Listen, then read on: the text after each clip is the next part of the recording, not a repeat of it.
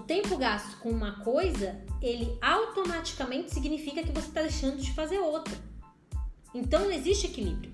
Porque quando você opta por fazer uma coisa, automaticamente você deixa de fazer outra. E aí que tá o grande segredo da coisa. Tem problema? Não, não tem. Porque esse é o preço que você vai pagar para obter o resultado que você deseja. Entendeu? Quando a gente escolhe as nossas prioridades, a gente tem que deixar algumas coisas para trás. A gente tem que deixar de fazer algumas coisas que não são a nossa prioridade. E esse é o preço, esse deixar de fazer é o preço que a gente tem que pagar para poder estar tá focado naquilo que realmente importa.